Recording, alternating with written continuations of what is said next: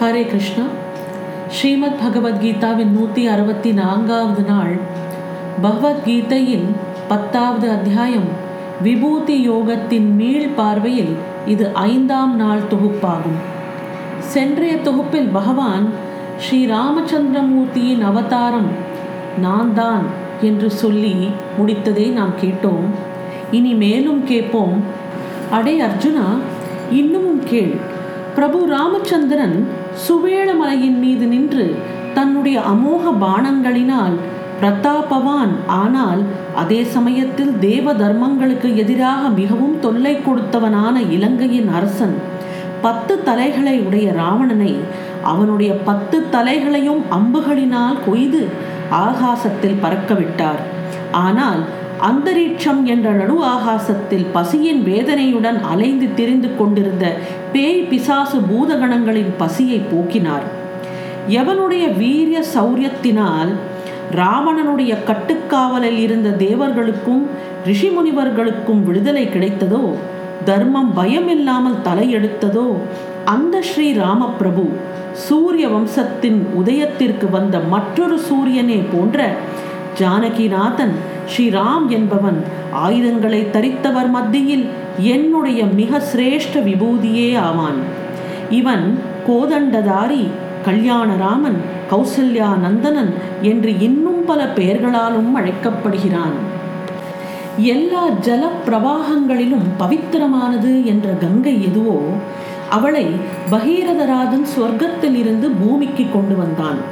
அந்த கங்கையின் இணையில்லாத வேகமான தண்ணீர் வெள்ளத்தினால் பூமியில் நாசமும் அழிவும் ஏற்படாமல் இருக்க வேண்டி ஸ்ரீ சங்கரன் அவளை தன் தலையினால் முதலில் தாங்கி பிறகு அங்கிருந்து கீழே விட்டதனால் அவள் கொஞ்சம் அடக்கத்துடன் பாய்ந்து ஓட ஆரம்பித்தாள். இருந்தாலும் அதன் நீரோட்டம் பூமியில் சுறுசுறுப்பான வேகத்தில் தான் இருந்தது. அதன் வழியில் ஜன்ஹூ என்ற பெயருடைய மகிழ்ச்சியின் ஆசிரமம் இருந்தது. அது இந்த கங்கை பிரவாகத்தினால் அடித்து செல்லப்பட்டது. அப்பொழுது ஜன்மு ரிஷியானவர் தன்னுடைய தபசின் சாமர்த்தியத்தினால் கங்கையின் ஓட்டத்தை அங்கேயே தடுத்து நிறுத்திவிட்டார். ஆனால் பகீரதராஜன் இப்பொழுது ரிஷியை பிரார்த்தனை செய்தான். எப்பொழுது அவன் பிரார்த்தனை செய்தானோ அப்போது ஜன்மு ரிஷியானவர் கங்கையை தன் பெண் போல் பாவித்து அவளை தன் காதுகளிலிருந்து ஓட வழி செய்தார். அப்பொழுதிலிருந்து கங்கை நதிக்கு ஜான்னவி என்ற பெயர் உண்டாயிற்று. அந்த கங்கை ஜான்னவி ஏ அர்ஜுனா என்னுடைய விபூதியே ஆவாள். பார்த்தா இப்படி என்னுடைய அநேக விபூதிகள் இருக்கின்றன. அந்த ஒவ்வொரு விபூதியின் பெயரை சொல்வதென்றால் அநேக வருஷங்கள் பிடிக்கலாம். அதோடு அவைகளின் வர்ணனைகளையும் சேர்த்து சொல்வதென்றால் எண்ண முடியாத வருஷங்கள் கூட தேவைப்படலாம். சும்மாவானும் ஒரு கற்பனைக்காக உனக்கு ஒன்று சொல்கிறேன் கேள். ஆகாசத்தில் உள்ள அவ்வளவு நட்சத்திர பூக்களையும் பறித்து கூடையில் நிரப்ப வேண்டும் என்று ஒருவனுக்கு தோன்றுகிறது என்று வைத்துக்கொள். அதனை செய்ய அவனுக்கு எவ்வளவு காலம் தேவைப்படும்? அதைவிட ஆகாசத்தையே சுருட்டி கையில் எடுத்துக்கொண்டு போய்விட்டால் அப்படி ஒரு சிந்தனை அவனுக்கு வந்ததால் அது ஆச்சரியப்படுறதுக்கு அதில் ஒன்றும் இல்லையே. ஒருவனுக்கு கிளைகள் இலைகள் பூக்கள் அதோடு பழங்கள் எல்லாமே தேவைப்படுகின்றன என்று வைத்துக்கொள். அப்பொழுது அவன் ஒவ்வொன்றாக பறிப்பதை விட மரத்தின் அடிவாகம் வரை வெட்டி அந்த மரத்தை இழுத்து கொண்டு போய்விடலாமே என்று அவனுக்கு தோன்றினால் அதில் ஆச்சரியப்பட என்ன இருக்கிறது? இதை போல பரமாத்மாவின் சிருஷ்டிகளின் எண்ணிக்கைகள் அவைகளின் மகிமைகள் கடல் பூமி ஆகாசம் ஸ்வர்க்கம் போன்றவைகளின் விஸ்தாரம் இவைகளையெல்லாம் அறிவது சாத்தியமே இல்லை. ஆகையால் இவ்வளவையும் உண்டாக்கிய அந்த பரமாத்மாவை தன்னுடையதவனாக ஆக்கிக் கொண்டால் அது எப்படி இருக்கும்? அவரை பற்றிய ஒரே எண்ணத்தை மட்டும் சிந்தையில் நிறுத்தி வைத்துக் கொண்டால் கூட போதும். என்று எண்ணுவதுதானே புத்திசாலித்தனம்? இல்லையா? அவரை முழுவதுமாக அறிந்துவிட்டால் அவருடைய காரியங்கள் எல்லாமே ஒருவனுக்கு தானாகவே விளங்கும் இல்லையா? சுபத்ராபதியே என்னுடைய விபூதிகளையும் அவற்றின் வர்ணனைகளையும் நீ எவ்வளவுதான் கேட்பாய்? ஆகையால் நீ ஒரே ஒரு விஷயத்தை மட்டும் உன் கவனத்தில் வை அர்ஜுனா. பார்க்கவும் பார்க்க முடியாததாகவும் உள்ள எல்லா சிருஷ்டிகளிலும் மனதுக்கு எளிதில் புரிப்படாத விளக்கிக் கொள்ள முடியாத விதத்தில் அந்த பரமாத்மாவே விளங்குகிறார் என்பதை ஒருபொழுதும் மறக்காதே. பஞ்சினாலான நூலை கொண்டு நீள அகலத்தில் குறுக்கும் நெடுக்குமாக நெய்ததினால் துணியாக மாறுகிறது. துணி நெய்த பிறகு அது நீள அகலத்தில் அழகாக ஒரு பெரிய நீண்ட வாழை இலை போல தோற்றமளிக்கிறது. அதுபோல உலக மகாரூப வஸ்திரம் என்னுடைய அநேக மகிமைகளால் நெய்யப்பட்டிருக்கிறது. இந்த உலக மகாரூப வஸ்திரத்தின் ஆரம்பம் நடு முடிவு எல்லாவற்றிலும் என்னுடைய மகிமைத்தன்மை என்றே அந்த பஞ்சு இருக்கிறது. அதாவது நூலாக ஆவதற்கும் முன்னால் பஞ்சாக தான் இருந்தது. இந்த நூல் எந்த பஞ்சு காய்களிலிருந்து உண்டாக்கப்பட்டதோ அந்த பஞ்சு காய்களுக்கும் மூல காரணம் எது என்றால் அந்த பஞ்சு காய்களின் செடியும் அதன் விதையும் அல்லவா? அதுபோல எல்லாவற்றிற்கும் மூல காரணம் அந்த பரமாத்மாவே ஆவார். அர்ஜுனா இவற்றையெல்லாம் நுணுக்கமாக தெரிந்து அறிந்தவனுக்கு விபூதிகளின் பெயர்களை அறிவதில் என்ன சுவாரஸ்யம் இருக்கும்? இதை போலவே பரமாத்மாவின் உண்மையான மூல அதாவது பிரம்மத்தையும் அதன் உறவையும் அறிகிறானோ அவனுக்கு அறிய வேண்டிய மிச்சம் மீது என்ன இருக்கிறது? ஒரு சக்கரவர்த்தி அரசனின் மகனான இளவரசனுக்கு தனக்கு எவ்வளவு சொத்து சம்பத்தி எவ்வளவு வேலைக்காரர்கள் என்பதை பற்றியெல்லாம் எதற்காக விவரங்கள் தெரிய வேண்டும்? அவன் மட்டும் அரசனான தன் தந்தையே சார்ந்தே இருந்தால் மற்ற எல்லா வைபவங்களும் ஒரு விதத்தில் அவனுடையதே அல்லவா? என்ன? நான் சொன்னது புரிந்ததா அர்ஜுனா? ஆனாலும் அர்ஜுனா எந்த அர்த்தத்தில் பரமாத்மாவின் மற்ற எல்லா விஷயங்களையும் அறிய அந்த ஆவல் உனக்கு இருக்கிறதோ அந்த அர்த்தத்தில் நீ பரமாத்மாவை கிட்டத்தில் அணுகும் பிரயாணத்தை செய்ய ஆரம்பித்து விட்டாய் என்பது உண்மையே. ஆனால் நீ இன்னும் பரமாத்ம தத்துவத்திலிருந்து மிக அதிக தூரத்தில் தான் இருக்கிறாய்.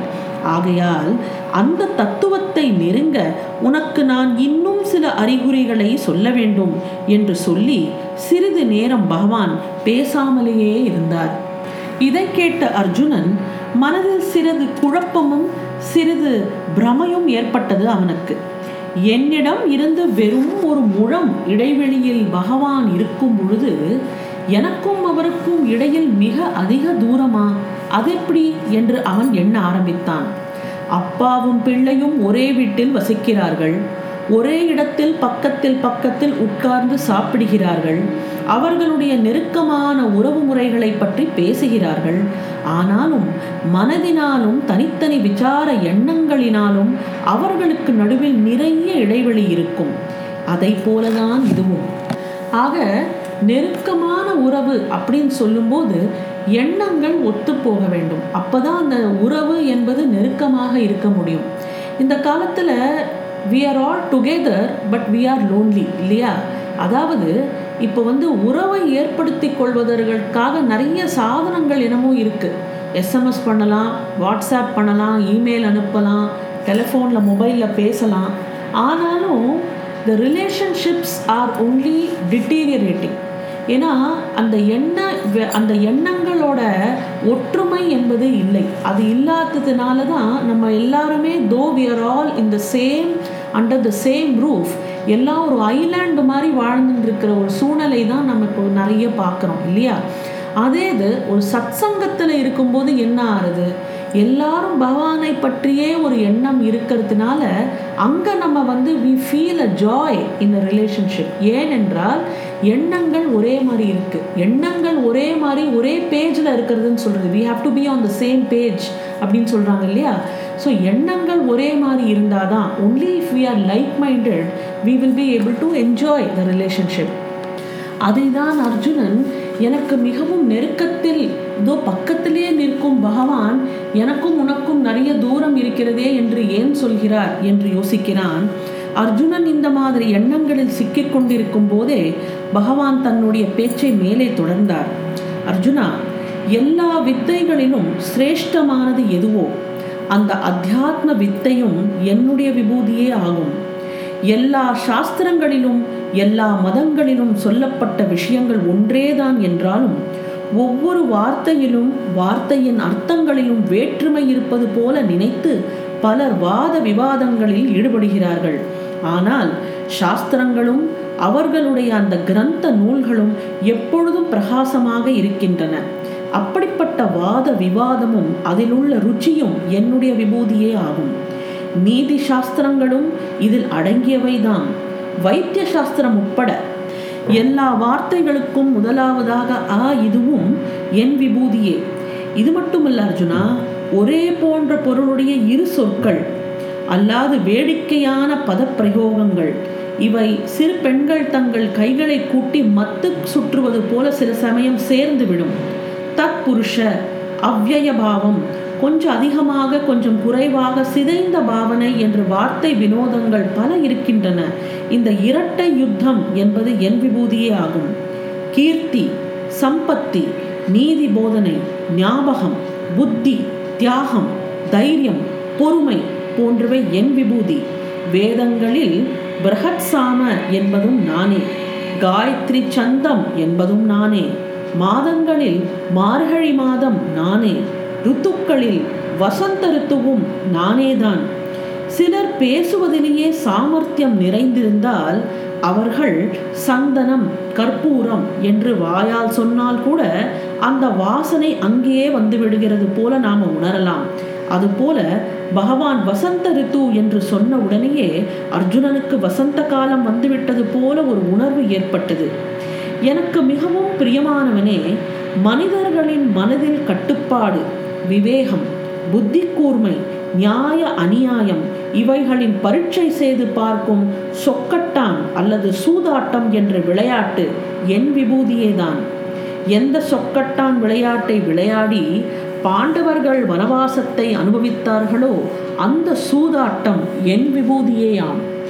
அர்ஜுனா இன்னும் கேள் அழகான பொருட்களின் அழகு என்னும் பிரகாசத்தன்மை விவகாரங்களில் நியாயமான பலன் எல்லாம் நானே. இப்பொழுது பகவான் மனம் விட்டு அழகாகவும் பெரிதாகவும் சிரித்துக்கொண்டே என்னுடைய அர்ஜுனனின் பார்வையில் ஐஸ்வர்யவான் என்னும் அந்த கிருஷ்ணனும் நானேதான். தேவகியிடம் பிறந்து யசோதையிடம் பிறந்த யோக மாயைக்கு பதிலாக கோகுலத்தில் யசோதானந்தன் என்ற பெயரில் பல வினோதங்கள் விளையாட்டுகளை செய்த அந்த பாலகிருஷ்ணன் நானேதான். பூத்தனா ராட்சசியின் உயிரை கவர்ந்தவன் இந்திரனுடைய கொட்டத்தை அடக்கி கோவர்தன மலையை ஒரு விரலால் தூக்கி குடையாய் பிடித்தவன். தன்னுடைய சொந்த மாமா என்றும் பாராமல் அந்த கம்சனை கொன்று தன் தாய் தந்தையை காராகிரக வாசத்தில் இருந்து மீட்டவன். யமுனா நதியின் பிரவாகத்தில் இருந்து கொண்டு கோகுலவாசிகளுக்கு குளித்தும் குடித்தும் ஆனந்தப்பட முடியாமல் பெரும் பீதியை உண்டாக்கியதோடு அந்த தண்ணீரை விஷமாக்கி மாடு கன்றுகளும் கோப கோபியரும் குடிக்க கூட முடியாமல் அட்டகாசம் செய்து வந்த அந்த கருணாக காளியனை அங்கிருந்து குற்றுயிரும் கொலையுயிருமாக கூண்டோடு துரத்தியவன் இந்த கிருஷ்ணன் என்னும் விபூதி நானேதான். அடே இவைகளை பற்றியெல்லாம் நீ முன்னாலேயே கேள்விப்பட்டிருப்பாய்தான். இருந்தாலும் நானே இப்பொழுது நேரில் என் வாயினால் சொல்கிறேன். அர்ஜுனா உன் கண்களின் முன்னால் சரீரத்துடன் இப்பொழுது இங்கே நிற்கும் கிருஷ்ணன் அந்த நினைத்து பார்க்கவே முடியாத பரமாத்மாவின் விபூதியே. ஆக அர்ஜுனா உன் கண் முன்னாடி தெரியற இந்த உருவம் இந்த கிருஷ்ணன் என்ற உருவம் இதுதான் பரபிரம்மம் இதுதான் நான் என்று கீதையில் பகவான் இந்த சொல்ற இந்த இடத்தை வைத்துதான் ஸ்ரீ நாராயண பட்டத்ரி நாராயணியத்தின் முதல் ஸ்லோகத்தை எடுக்கிறார்.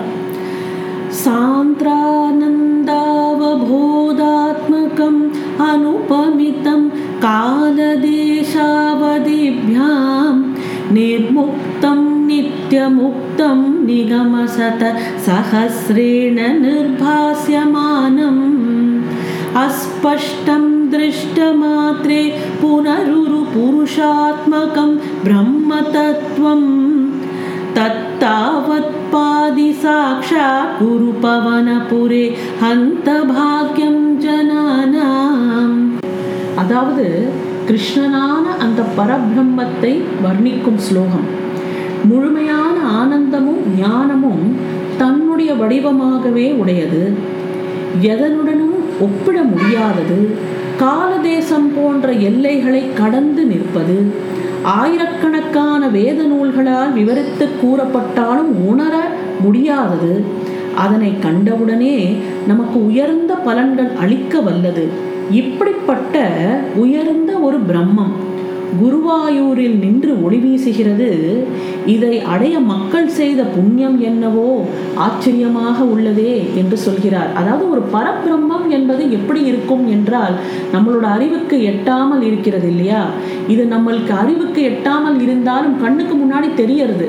அதுக்கு நம்ம என்ன பண்ணணும்? குருவாயூர் போய் அந்த பாலகிருஷ்ணனை தரிசனம் செய்தாலே அந்த பரபிரம்மம் எப்படி இருக்கும் என்பது நம்ம கண்ணால் பார்த்துடலாம் அப்படின்னு நாராயண பட்டத்திரி சொல்கிறார். சந்திர வம்சத்தில் அதாவது சோம வம்சத்தில் பாண்டவர்களில் எவன் அர்ஜுனன் என்று பெயர் பெற்றவனோ அவனும் என்னுடைய விபூதியே ஆவான் என்று பகவான் அர்ஜுனனிடம் இப்போ சொல்கிறார். ஆம் அர்ஜுனா நீயும் என் விபூதி என்றால் நானே ஆவேன். ஆக இங்க சொல்பவனும் கேட்பவனும் இருவரும் ஒன்றேதான் என்ற ஒரு அர்த்தம் வருகிறதல்லவா? அதை எப்படி என்பதை நாம் நாளைக்கு பார்ப்போம். பகவத்கீதையின் நூற்றி அறுபத்தி ஐந்தாவது நாளான நாளை உங்களை சந்திக்கின்றேன். நன்றி வணக்கம்.